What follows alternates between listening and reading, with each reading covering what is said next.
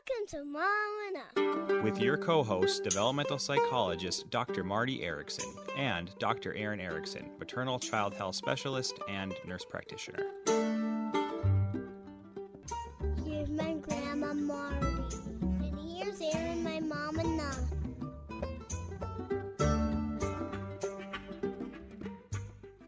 Welcome to Mom Enough. I'm Erin Erickson here with my mom, Marti, and uh, we have a special guest today, uh, a longtime family friend, uh, someone we've often referred to as the expert in food and nutrition. Uh, Dr. Julie Miller Jones will be joining us today to talk about gluten and nutrition. Uh, Julie is a certified nutrition specialist and an emeritus professor at St. Catherine University in St. Paul, Minnesota, teaching nutrition for more than 40 years. She has won numerous awards and is active in many nutrition organizations and has written and spoken on many topics related to food and nutrition. And we are so grateful to have her here today to talk about gluten and nutrition. And it's something she has some personal experience with, as do I, in that her sister and grandniece and nephew have celiac disease. And uh, we also have this in our family. And so this is a, a topic of special interest. But I think it's an especially important topic right now because gluten free diets have kind of become a fad. And we're going to shed some light and share some uh, research backed information about when and if you need to eliminate gluten and what that looks like. So, thank you so much for joining us, Julie. Oh, I'm glad to be here. So you often hear various people say, I can't eat bread or I can't eat gluten. Who should actually be doing this and who is simply following the diet du jour? Well, actually, one in every 133 people in the United States are actually have celiac. Then there's some people who are allergic. Uh, a small number are allergic to wheat, and then uh, some people have what's called non-celiac gluten sensitivity. And um, those are the people who should. So that's under 5% of the population should be going gluten-free. But we have um, in some po- in some areas you know 10 to 15% of the population going gluten-free. And actually uh, both studies from harvard and nutritionally if you don't have to do it don't. Because it is actually harder to get your nutrients. And gluten is in everything. So, in order to really go gluten free, you have to be draconian. Well, that's uh, a very helpful summary there of everything uh, kind of related to, you know, the diagnoses that might need this. And I think that non-celiac gluten sensitivity is also uh, an important thing to to explore with your provider because you know there are specific steps you can take to sort out if that's what's going on. And um, you know sometimes people uh, like to point the finger at gluten when in fact it's something else. And unless you really explore that with a medical professional it can be hard to kind of sort out what's what. And you might end up taking out gluten and really it's something else and then you're missing missing the accurate diagnosis. So can you tell us a little bit more about the difference between all of these things Well, celiac disease is uh, related to a gene. It's the same gene that does a lot of different um, autoimmune diseases, type 1 diabetes, for instance. Um, and so uh, that particular gene uh, has to be in your body in order for you to get celiac. So, first of all, you need the gene. Second, you need some kind of stressor or trigger. And usually, we used to think of this as a disease of kids but in fact, um, you can get it at from two days up until uh, you're 102. Uh, all you need to do is have the gene, eat gluten, and have some kind of a stressor or a trigger. And the stressor or trigger is an infection or extreme psychological stress. But kids used to get it because they didn't have measles, mumps, rubella kind of shots. And so they would get the measles or the mumps, and then the, afterwards would have celiac. Now, um, that's not true. So people can get it at any age, and they can get it from food poisoning, any kind of an infection or stressor.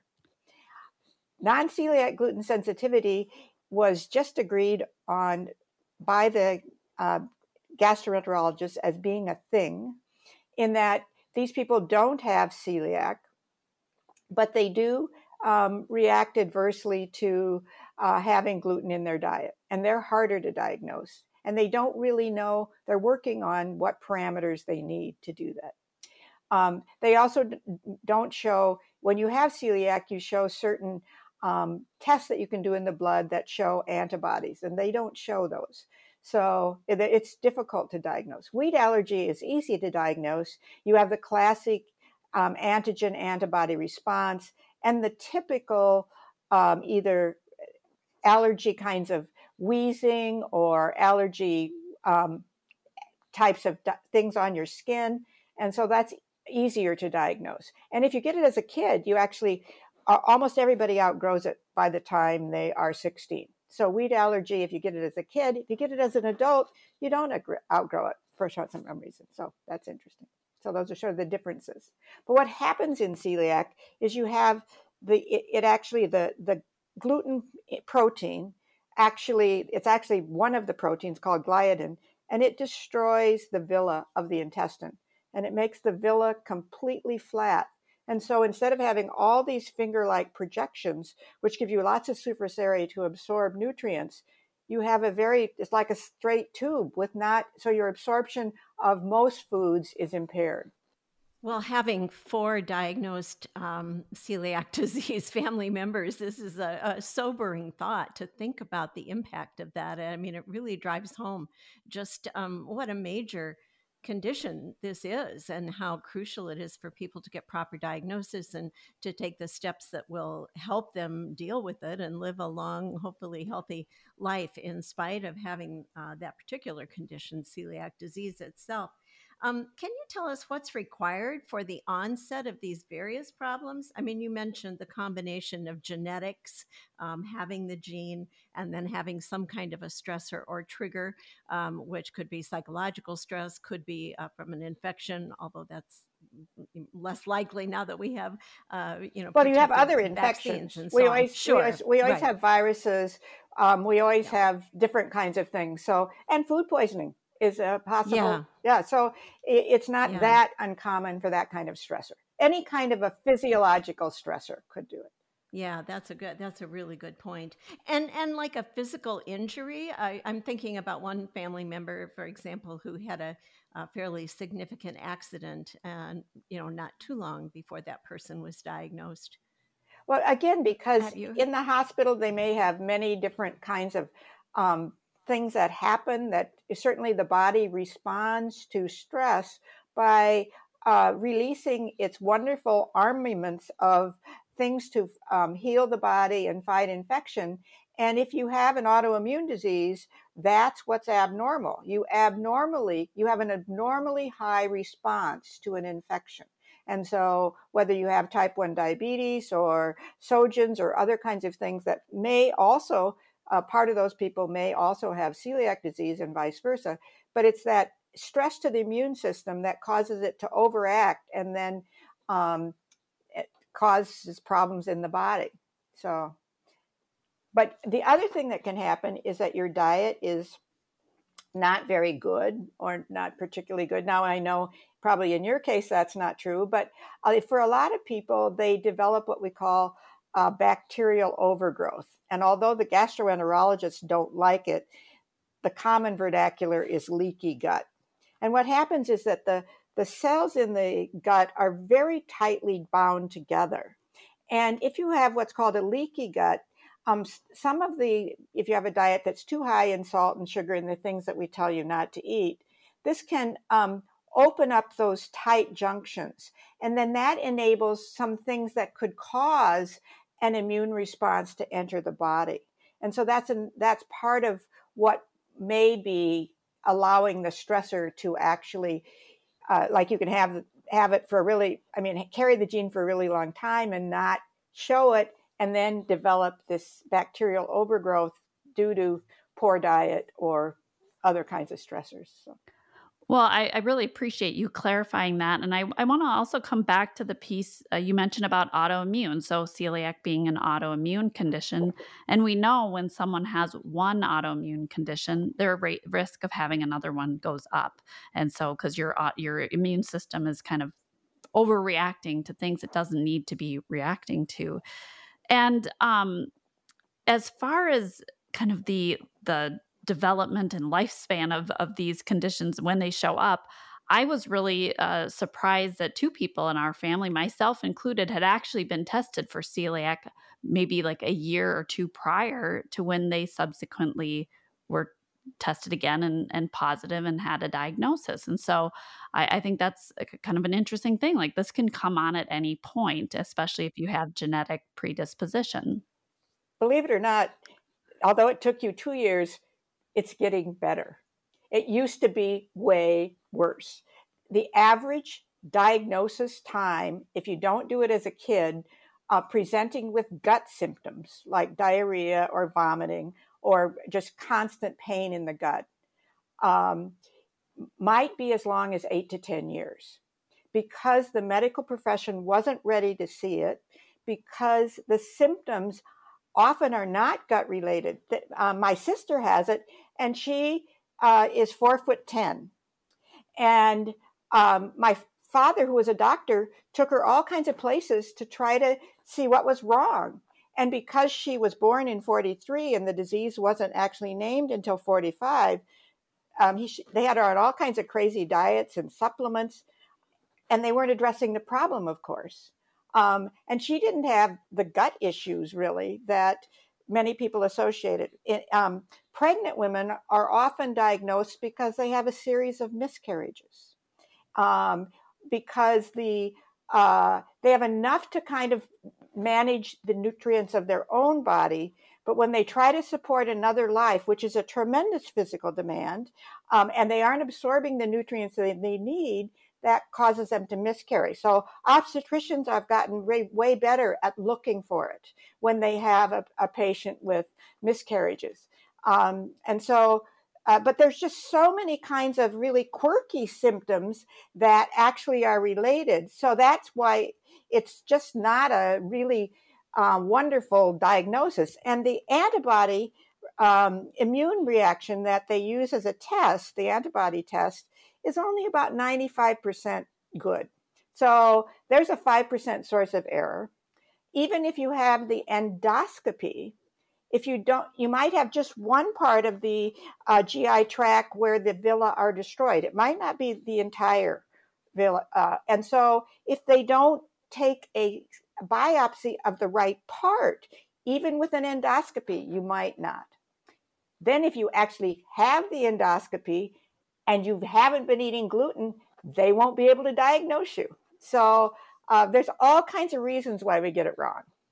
Well, that's a really important point because I have seen time and time and again patients of mine who saw a provider, they had a positive antibody test, and then they were just told to go off gluten instead of getting the gold standard, which is the endoscopy, as you mentioned, which is a procedure where they put a small tube through your mouth and then they can collect small biopsies and they go to a specific part. A duodenal bulb is a common area where this uh, shows up. But another uh, important, as you mentioned, is a lot of times when the endoscopy is done, they're only taking two samples.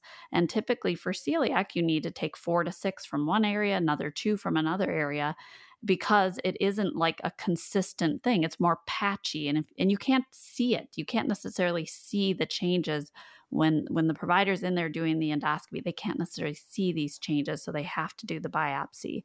And so I think it's really important for people to know that so that if you have a positive test, you know to advocate for yourself and getting Absolutely. that endoscopy because it does matter. And it matters because if you don't have celiac, uh, you don't need to avoid gluten. If you have celiac and you're avoiding gluten, but you're not being cautious about things like cross contamination, that can be a problem as well. And so people need to be uh, uh, extra, extra, extra careful with gluten and cross contamination if they have celiac so that they don't suffer consequences like nutrient deficiencies. And, um, and so it's really important to get that accurate diagnosis. And I think unfortunately that doesn't always happen. And you actually want a, a skilled endoscopist because um, it, people who don't look for celiac very often may not be may not find it and that's again another reason why we've gotten better than we were before but we're still not where we should be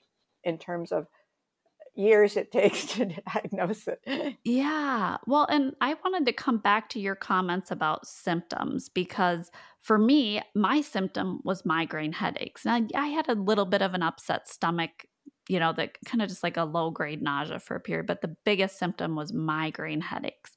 And interestingly, that was the same for another family member migraine headaches. And so these headaches were not responding to the usual um, preventative treatments. And so then, of course, eliminating gluten um, took care of the problem. But um, I, I, think there's over 200 symptoms of celiac. Right. Absolutely. And including what, some mental health symptoms. Yeah, because the, actually the brain fog or depression, all of those are very, very reliant on B vitamins and the B because of the villi being destroyed or impaired, the absorption of those would be less. It also the enzyme lactase uh, lives on the villi, and so uh, many people who don't eat or can't uh, have celiac don't ha- are not able to con- eat lactose either. So they react react both to milk and wheat. When um, celiac is, eh, when the diet is in place and people's villi come back, they may be able to um, start drinking uh, milk and milk products with lactose again. But so you could, all of those things can, um, the inability to use milk and um, grains make or to absorb the nutrients from them and this then affects all nutrients you um, you can get brain fogs because these are, nutrients are all so important to uh, brain health. I'm getting a little brain fog here just thinking about all of this, Julie, um, in part because I'm, you know, in a family where now we're really having to deal with this at every family gathering and and in the individual households where uh, where some of the people with this um, condition are living. And uh, I, the the thing about milk is is uh, really fascinating to me because I've I've had uh, strong belief based on my own observations that milk is really a big problem for at least one of the people um, in our family who has this disease. And um, and yet you know that uh, that has kind of been dismissed because this is not my area of expertise you know. But um, and i've also been hearing comments about brain fog from uh, from some of the people as well. So uh, and you know even as a psychologist i i didn't really know that that was a common symptom of celiac disease. So this is all very fascinating for me, and I'll be uh, changing some of my comments and behaviors and and increasing others as a result of what you're teaching me, Julie. Um, but uh, can you say uh, a little bit about the age, the ages at which um, these things typically occur. And I, I guess I don't want to limit this to celiac disease because we've got the intolerance and the allergies as well that are important to mention since a you know fair number of people have those.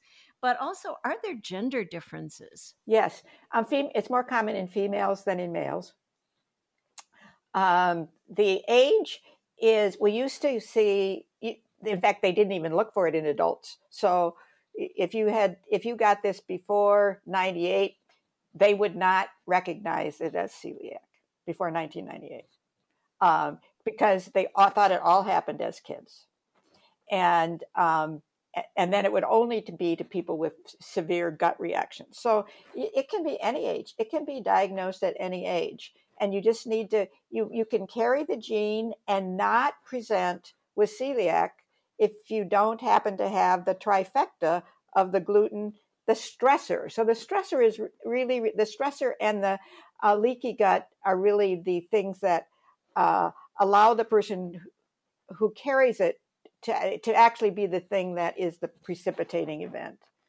So you can get it at any age. So speaking of kind of age and childhood, how much gluten uh, in, in kind of can be damaging to a person with celiac? And does the amount of gluten in the diet in early childhood matter? Are these related? Uh, people have done a lot of research on that, and they don't think it is. Uh, so, but that's where the stat that's where the status is right now. Uh, they, it's not like peanuts that if you uh, you know if you have a peanut allergy, what you want to do is actually feed peanuts early um, rather than avoid them. but they they thought about it might be uh, feeding gluten early, but that does not seem to hold up right now with what the data say. Um, in terms of how much gluten, if you're very sensitive, it's the size of a pinprick. It's in the parts per million or billion. Uh, interestingly, a, a nun um, who only had the host at church, otherwise, she was draconian about her diet. And she very sweetly said she didn't think the body of the Lord could hurt her. But um, but even that small communion wafer once a week, that's way too much gluten. A toast crumb from, and that's why eating in a restaurant is a landmine because um, even if they know you can't use soy sauce and things, and all these kinds of sauces that may have just a touch of, of flour in them, um, that just one toast crumb that pops, or you have to have a separate fryer. You can't have uh, chicken that's been fried in with something that's had as a, has a batter, a flour based batter. Um, so if you're really sensitive, just an incredibly small amount. And that's why some people on a celiac uh, diet, a gluten free diet, their villi will grow back. But if you have even just this small amount, the villi will not repair itself. So it's just really important that people are draconian about cross contamination. You know, um, my husband and I um, eh, travel a lot, and and uh, with our family, and so um, you know, with our including the four members who have celiac disease, and um, the restaurant thing has just uh, really transformed our lives, and having to be so cautious about um, about just a, a crumb of of cross contamination. And we um, actually were in Spain recently, and my son and his family were in Italy this summer. And in both of those European countries, um, we were really struck with how um, how careful they were about celiac and how knowledgeable they were about celiac disease relative to most of the restaurants that we go to here in the US. And I know in Spain, they have very strict, um, I think, national regulations, both about the information you provide, about being very careful to have um, very strict cross contamination uh, ways of preparing food and serving food, and the knowledgeable um, the the um, knowledge of the people who served us was just kind of stunning because everybody at every level of service in restaurants we went to in Spain people were able to answer these questions knowledgeably. And honestly, I hardly ever experienced that in an American restaurant, unless it is a restaurant that where the owner maybe has family members who have celiac disease and they know, but it's kind of a personal or familial variability. And so I really hope, um, and I know you have worked a lot on policy in your career, Julie. Um, I really hope that we take this on and um, you know do something i don't think it's going to happen if we just let it happen helter skelter. So um, i really hope to see some improvement in the way we deal with this as as a nation because yeah no i mean europe every country in europe does better. Um, the highest rates um, higher rates than we have at um, just slightly under 1% of the population having celiac it's over 2 to 3% in some of the Scandinavian countries. It's higher in Italy. It's higher in Turkey. And uh, the countries, uh, so if you go to in Ireland, England, most of the countries of Europe are much more aware uh, of the problem. So here, some I think it's gotten better, but it used to be if you said I have a gluten intolerance, they looked at you like you um, had just landed from another planet and they didn't know what to do with you. And yeah. so um, so it's very it's getting better but it's we are we have to strive more to be more like europe.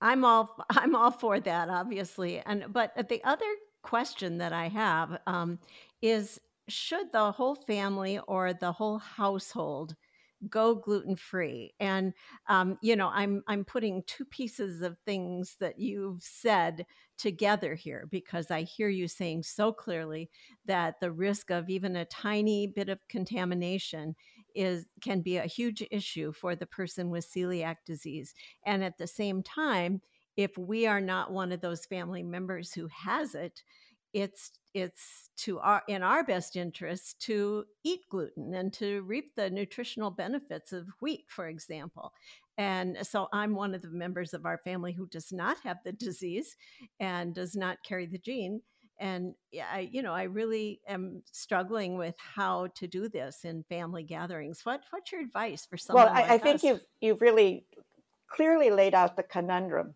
But what I recommend, well, it depends. Um, uh, uh, I'll use my um, niece and her family as an example.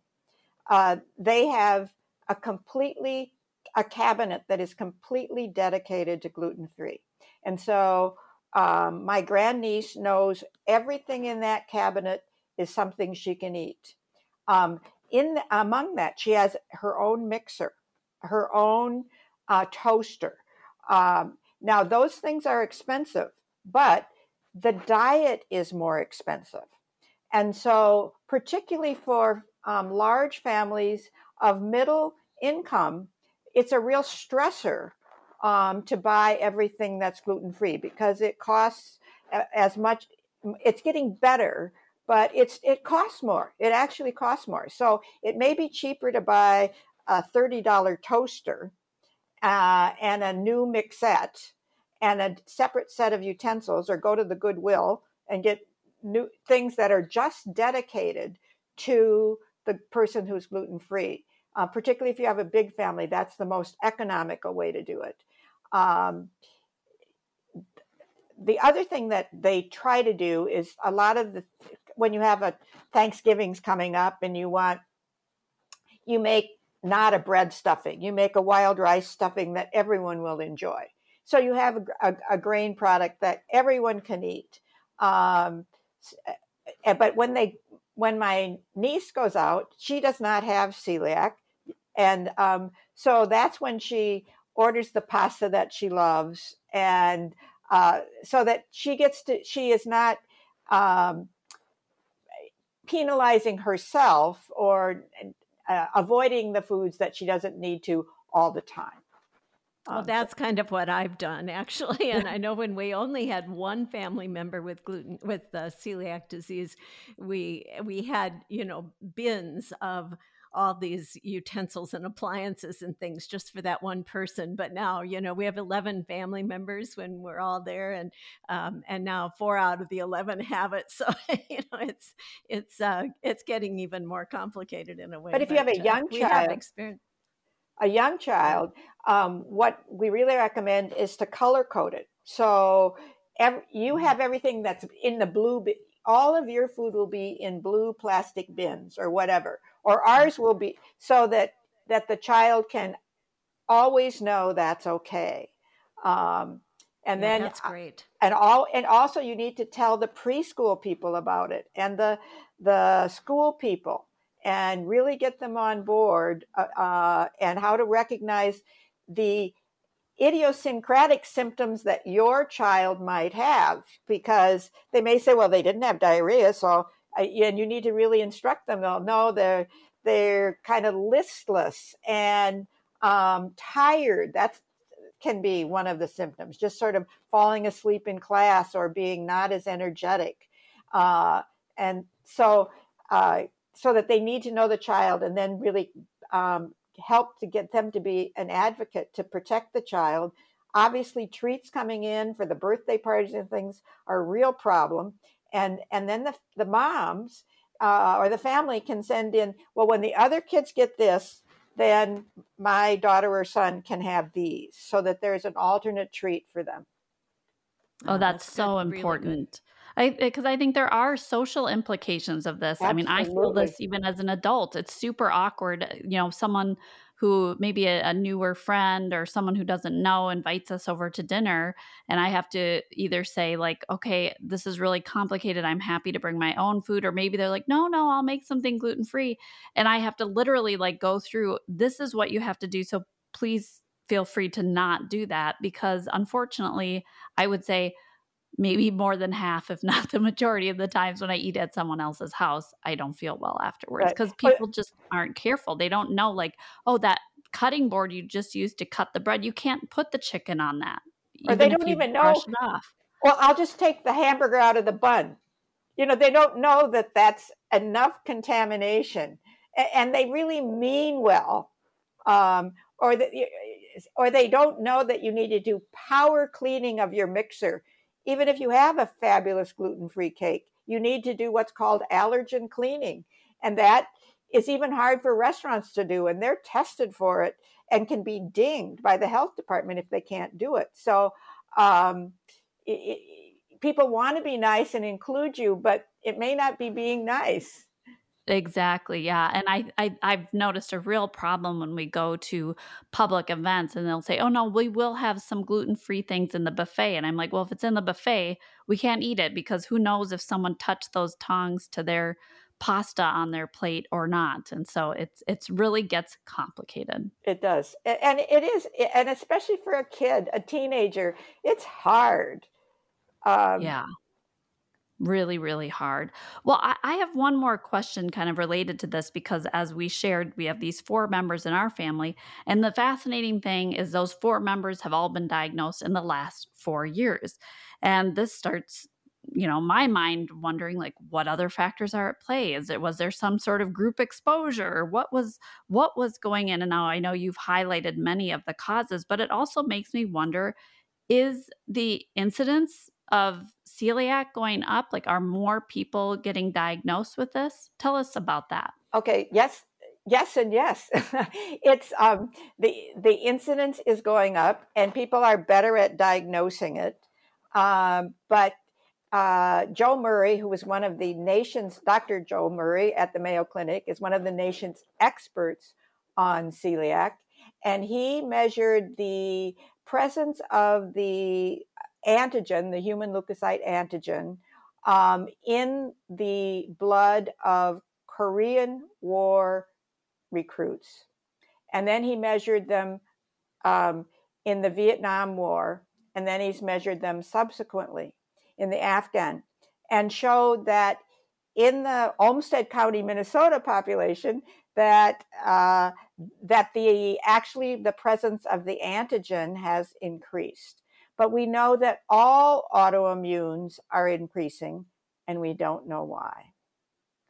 Um, so, wow, that's that's a pretty uh, kind of scary thought to think about you know is. is. this is there something in our food supply? I, I, think you know what are the factors at play? I mean are our lives just so much more stressful um, with all the chaos and instantaneous messaging with technology? Like do we not get enough breathing room? Or you know it really makes me wonder. I also wonder as far as celiac if with all of these people going off of gluten you know, then if they ever reintroduce it, if that alone could be a triggering factor because you have all these people doing gluten free fad diets, or maybe they're doing an elimination diet and then they reintroduce it, if that could be enough of a stressor to tur- turn that gene on. I don't know, but that I don't would know. be a question I'd like I don't know that either. I do know that that is true for lactose.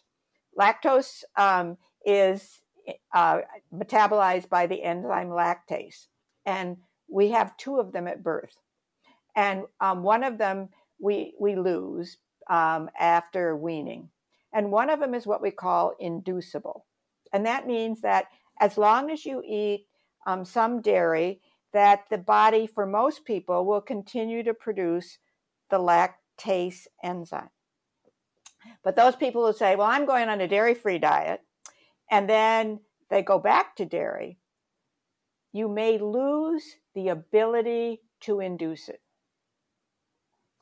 But we wow. don't we don't know that about wheat. We don't think that's the case, but that's where the science is now.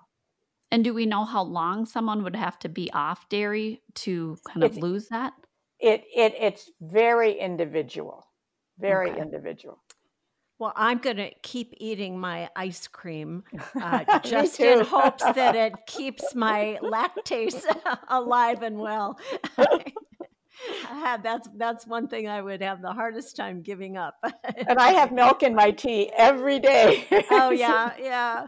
yes, well, and I have I have a little milk in my uh, cappuccino in the morning too, but it's that ice cream that's really my my main addiction, and I have no desire to give it up. So, well, it's it's good that you can keep eating it, mm-hmm. and um, and that you know you can keep that uh, enzyme going by by eating it.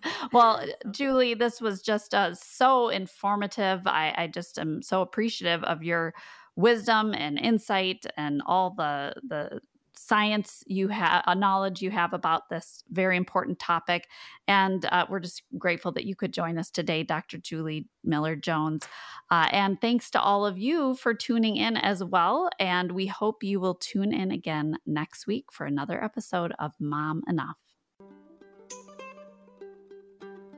Content copyrighted by Marti and Erin Erickson. All rights reserved. Visit momenough.com for an archive of all Mom Enough shows and many free downloadable resources on child development, parenting, and maternal health and well being. Do you think I'll have a show called Kid Enough someday?